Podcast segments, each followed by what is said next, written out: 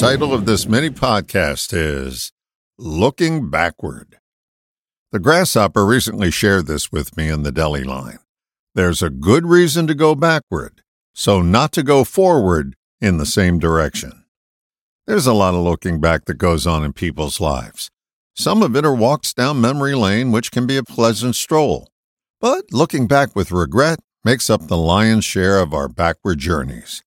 If I had only done this instead of that. That's the framework of this regretful trek. That's really looking through the telescope backwards.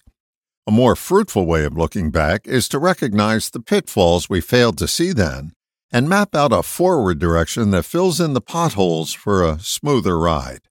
If I only knew then what I know now is a lament that most of us have opined in our time. But you can use then as a springboard to now by revisiting the past and observing what you did under the looking glass.